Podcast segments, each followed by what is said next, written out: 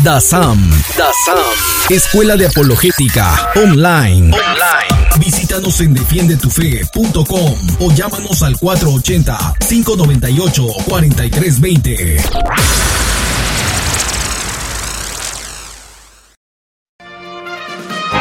Misión 2000 al servicio de la nueva evangelización presenta.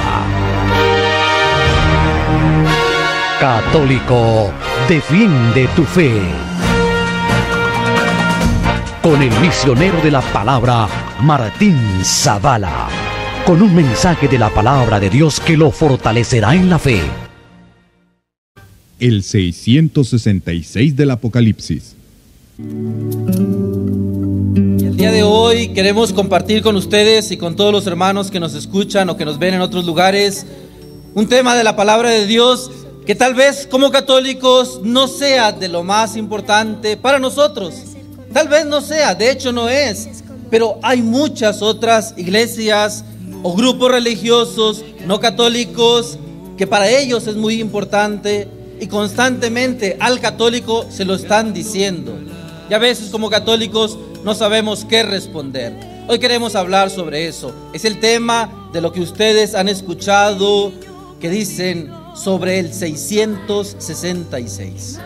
Seguramente usted lo ha escuchado. ¿Quiénes de ustedes han oído que las sectas o grupos dicen, el Papa es el 666? ¿Lo han oído alguna vez? Levante la mano. ¿Quién lo ha escuchado eso, por favor? Escuchado. ¿Qué pensar como católicos sobre eso? Vamos a profundizar sobre ese aspecto y vamos a estudiar la palabra de Dios. La palabra de Dios nos dice en la segunda carta a Timoteo, capítulo 3, versículo 15, lo siguiente. Además, desde tu niñez conoces las sagradas escrituras. Ellas te darán la sabiduría que lleva a la salvación mediante la fe en Cristo Jesús.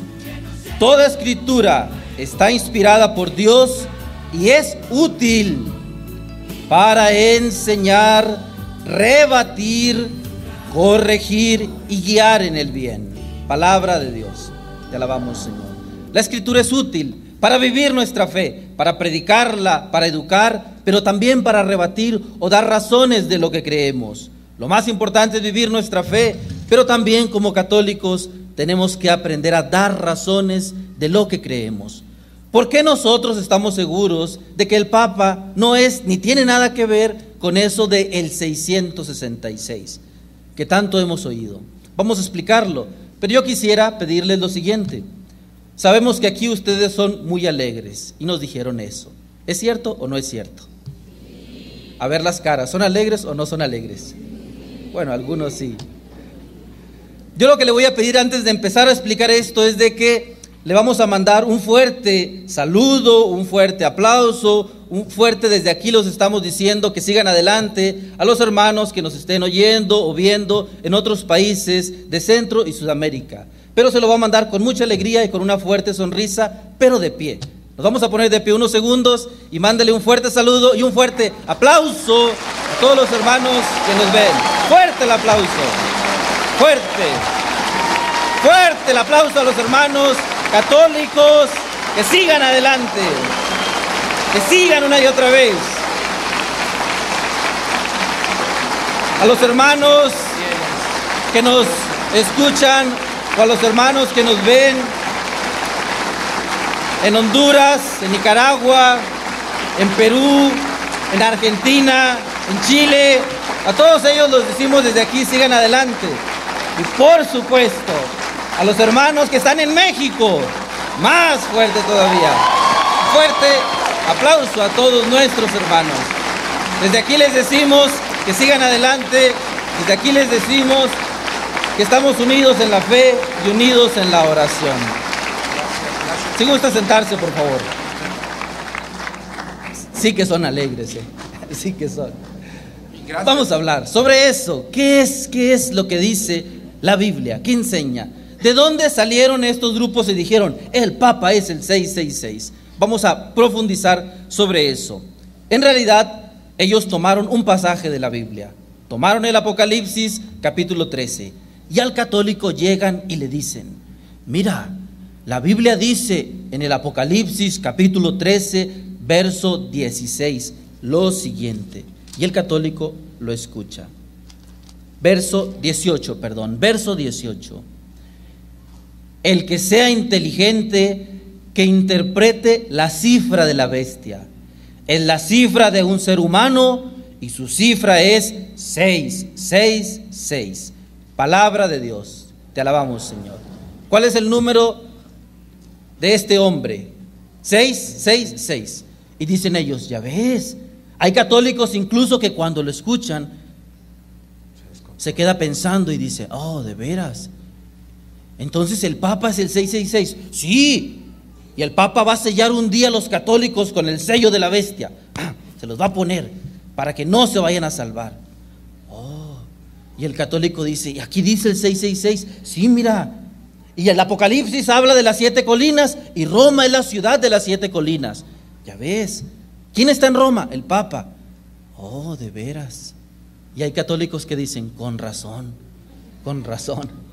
Con razón no me dan ganas de confesar, me dice, con razón. Sí, aquí dice el 666 en la Biblia, en este pasaje, es la única vez.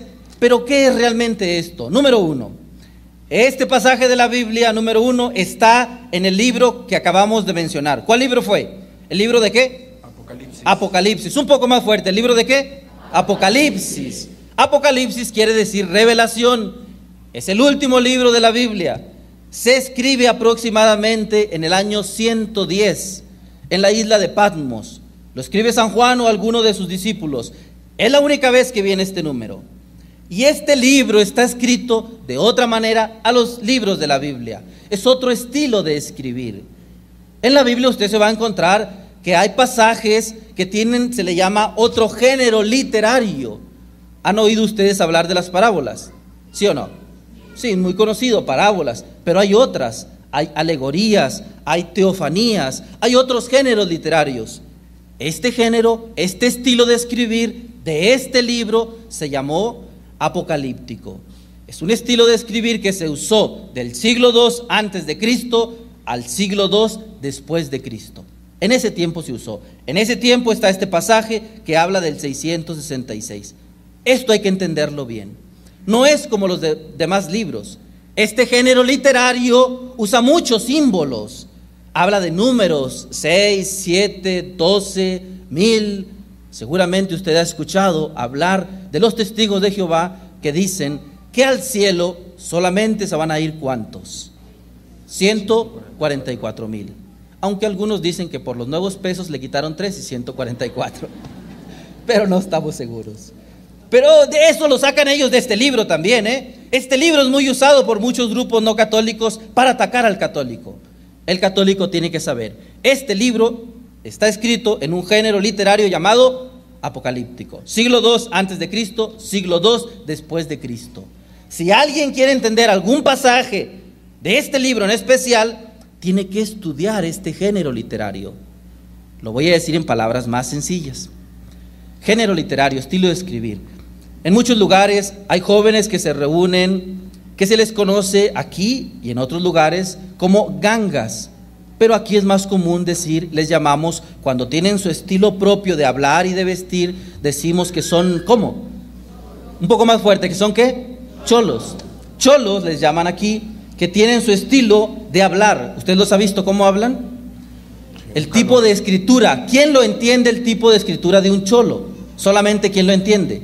Otro, Cholo. Aquí cerca, incluso en El Paso, había un lugar cuando estaban en la cárcel donde estaban unos muchachos arriba, internos, y otros abajo, pero les empezaban a hablar con signos con las manos. Y el de abajo le empezaba a hacer signos y el de arriba le contestaba. Y el de abajo otra vez le contestaba, con puros signos de movimientos de las manos. Hasta que por fin el vidrio lo tuvieron que sellar, cerrar porque decían, este se está comunicando y a saber qué le está diciendo, pero mejor lo cerramos, porque entre ellos se entienden. Es un estilo de ellos de hablar. Así como hay estilos de hablar, también hay estilos de escribir. Aquí hay que saber para entender este libro qué significaba el 6. En aquel tiempo, y sobre todo en este género, El 6 significa imperfección. El 7 significa perfección. Lo repetimos, por favor. 6, ¿qué significa? Imperfección. 7, ¿qué significa? Perfección. Cuando en el Apocalipsis dice 666, quiere decir toda la imperfección. Cuando dice 7, quiere decir toda la perfección. Acuérdese usted, por ahí hay incluso símbolos, hay destellos de esto en el Evangelio. Cuando dice, ¿cuántas veces tengo que perdonar? ¿Cuántas veces? 70 veces 7. O sea, ¿cuántas? Siempre. No vaya a estar alguien contando. 70 por 7, ya mero llego, ¿eh? Ya mero llego. Ya mero llego a las 490. No, 70 veces 7 quiere decir perdonar siempre. Mire, dice el Apocalipsis siete cuernos. ¿Siete qué significa? Perfección. Cuernos, en el Apocalipsis dice, el cordero tiene siete cuernos. Ya está fácil. Siete, perfección. Cordero, ¿quién es? Más sencillo. ¿Quién será el cordero? Jesús. Pero cuernos. ¿Por qué dice el cordero tiene siete cuernos? Porque en aquel tiempo, en este género literario, cuernos significa poder. Siete cuernos, ¿qué querrá decir? ¿Qué Jesús tiene que? El poder. Poder, no, tiene que todo el poder, la perfección del poder. En aquel tiempo, cuernos significaba poder. Hay que entenderlo, si no va a leer este libro y se va a confundir a alguien. ¿Qué es lo que ha pasado con las sectas?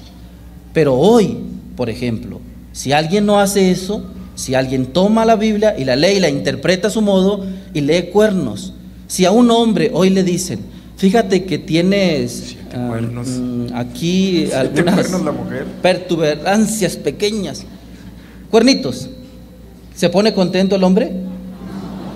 Que dice, ay, ojalá me salga un tercero, ay, ojalá quiera en medio. No, porque en aquel tiempo cuernos significaba poder. Hoy, ¿qué significa? No poder, es todo lo contrario. todo lo contrario. no le gusta a nadie. Pero es que ahí dice, sí, sí, ahí dice. También va a llegar alguien y va a decir, ahí está escrito 666, ahí está escrito cuernos, ahí está escrito bestia. Despacio, es qué significaba en aquel tiempo, en ese género, en ese tiempo, con ese estilo de escribir. Si no, uno puede cambiar las cosas. 666 significaba imperfección. El Apocalipsis es un libro destinado a dar un mensaje de fortaleza. Fortaleza, ¿por qué? Porque los cristianos eran perseguidos.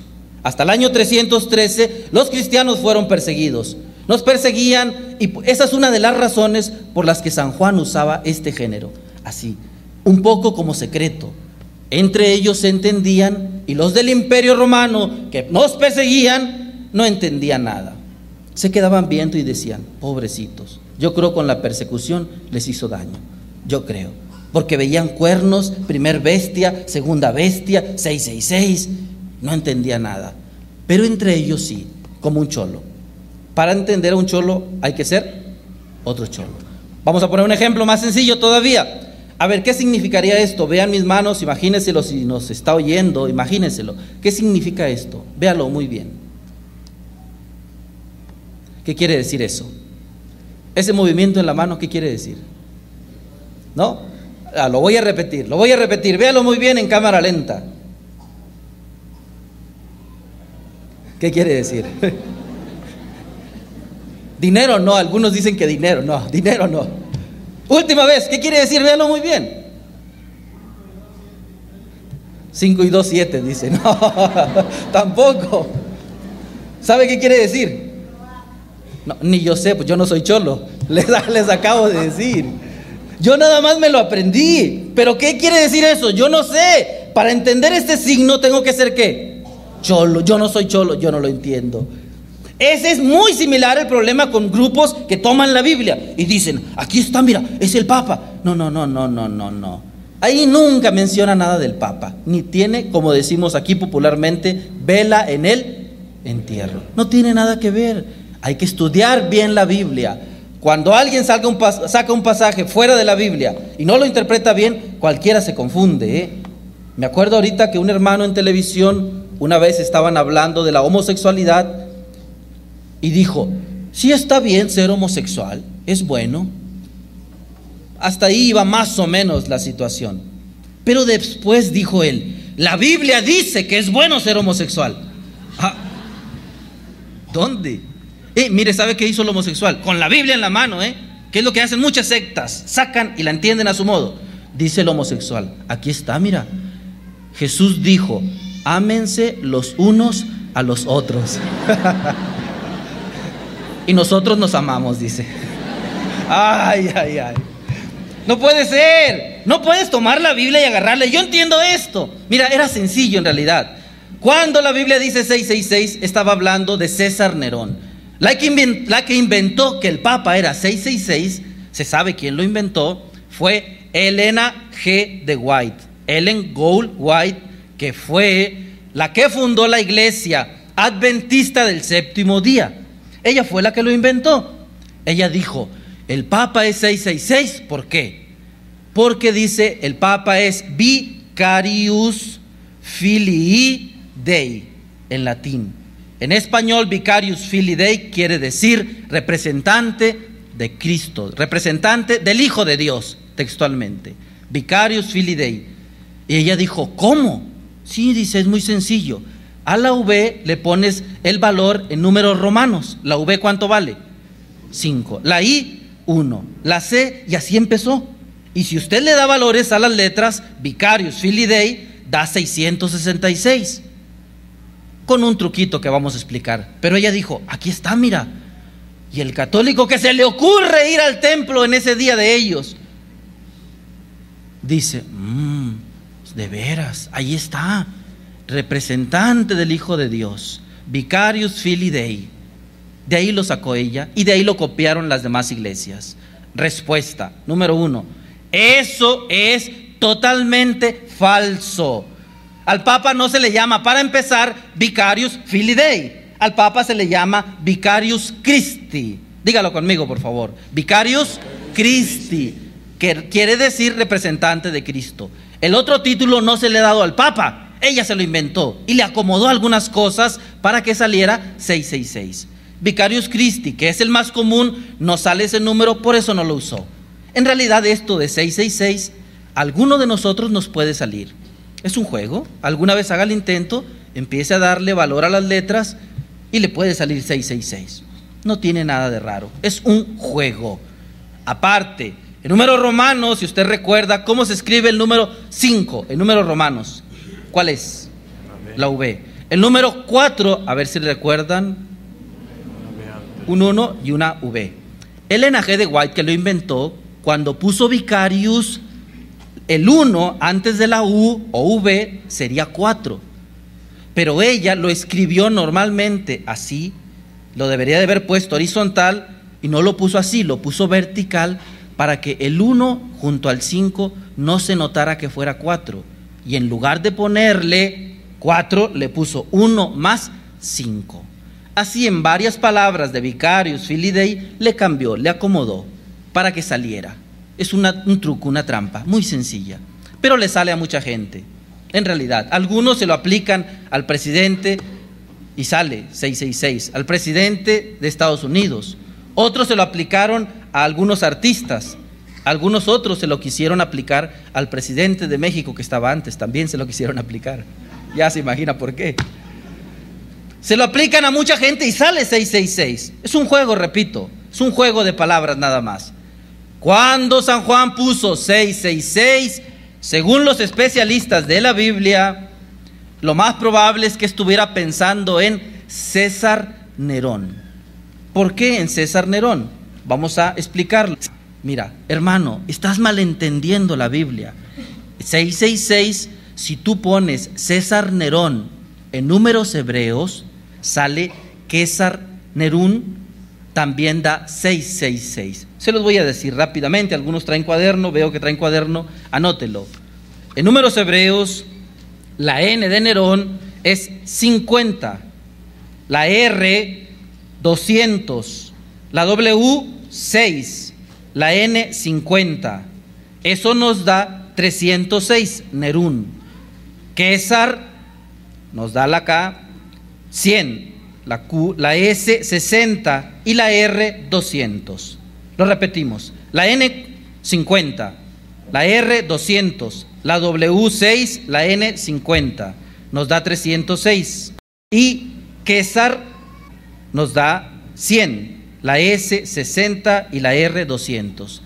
Según los estudiosos de la Biblia, cuando San Juan dice 666, está pensando en César Nerón.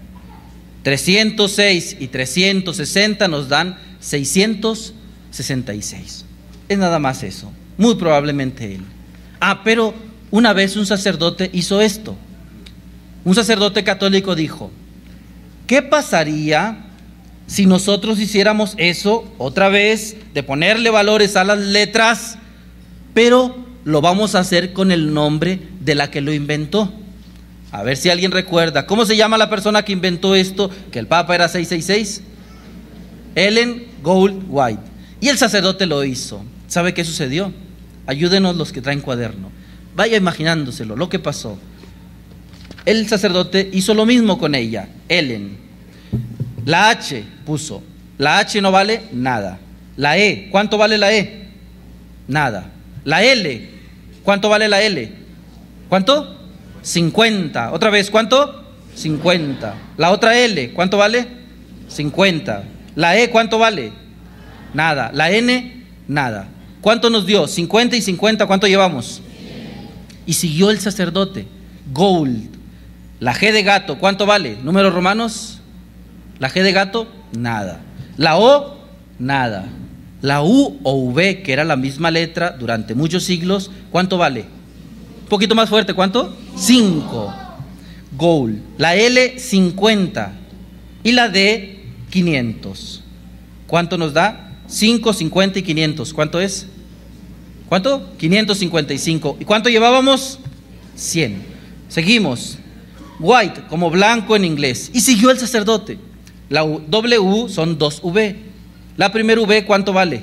5. La otra V, 5. La H, nada. La I, 1. La T, nada. La E, nada. ¿Cuánto es ahí? 5, 5 y 1. 11. Más los que llevábamos, échenle cuentas, por favor. Los que están anotando, los que están revisando. ¿Cuánto dio? 666.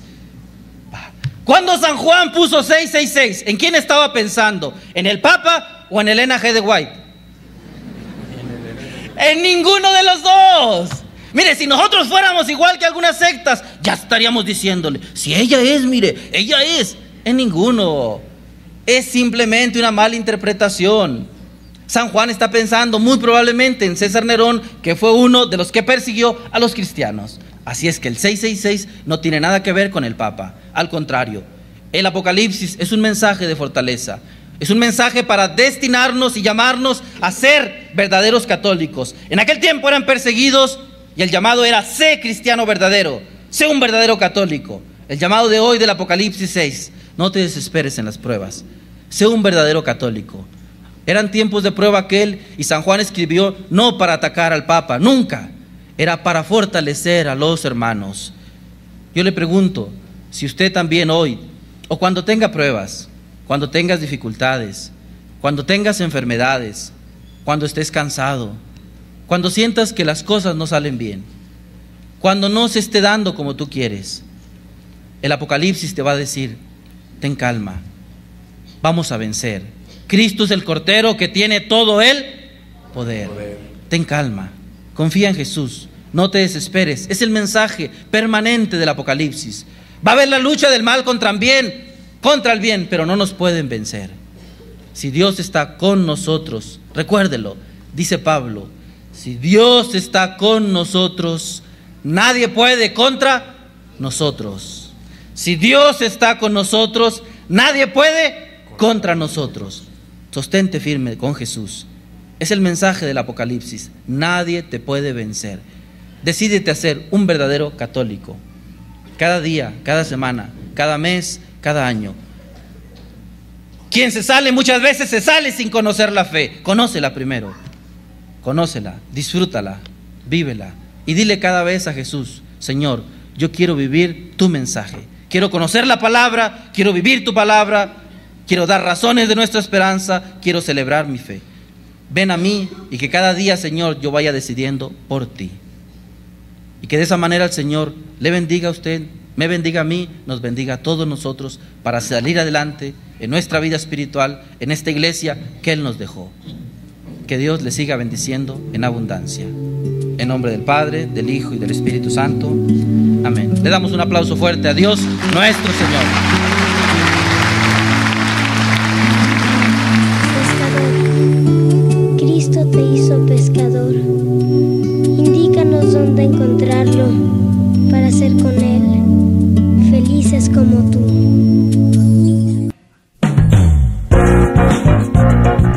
Mayor información sobre cursos y conferencias, o si desea adquirir una copia de este tema u otro del programa Defiende tu Fe, llámenos al 480-598-4320. 480-598-4320. En internet visite www.defiendetufe.org y www.defiendetufe.com. Que Dios le siga bendiciendo en abundancia. DASAM. DASAM. DASAM. DASAM. Escuela de Apologética Online. Lo que tanto estabas esperando, ahora ya lo puedes lograr. Obtén un certificado oficial en apologética o defensa de la fe de parte de obispos de diferentes regiones. Hoy necesitamos católicos y católicas bien formadas en saber defender su fe y que estén certificadas de parte de los obispos. Eso es DASAM. Eso es DASAM. Fórmate por internet en DASAM y toma nuestro curso desde el nivel básico hasta el superior. Aprende a dar respuestas bíblicas e históricas a los ataques de los protestantes sobre la Virgen, el Papa, las imágenes, los sacramentos, la Inquisición, los escándalos en la iglesia y mucho más. Capacítate en serio y certifícate en apologética y aprende el cómo dialogar con ellos y cómo memorizar citas bíblicas. El certificarte en apologética será un respaldo fuerte en tu apostolado. Avanza en la defensa de la fe. No te detengas. En DASAM podrás estudiar a cualquier hora, en cualquier lugar y a tu propio ritmo. En tu celular, tableta o computadora. Tú lo decides. Inscríbete hoy mismo y entra a defiendetufe.com. Sí, defiendetufe.com para ver nuestros cursos e inscribirte hoy mismo. Hoy mismo. DASAM, Escuela de Apologética Online. Online. DASAM.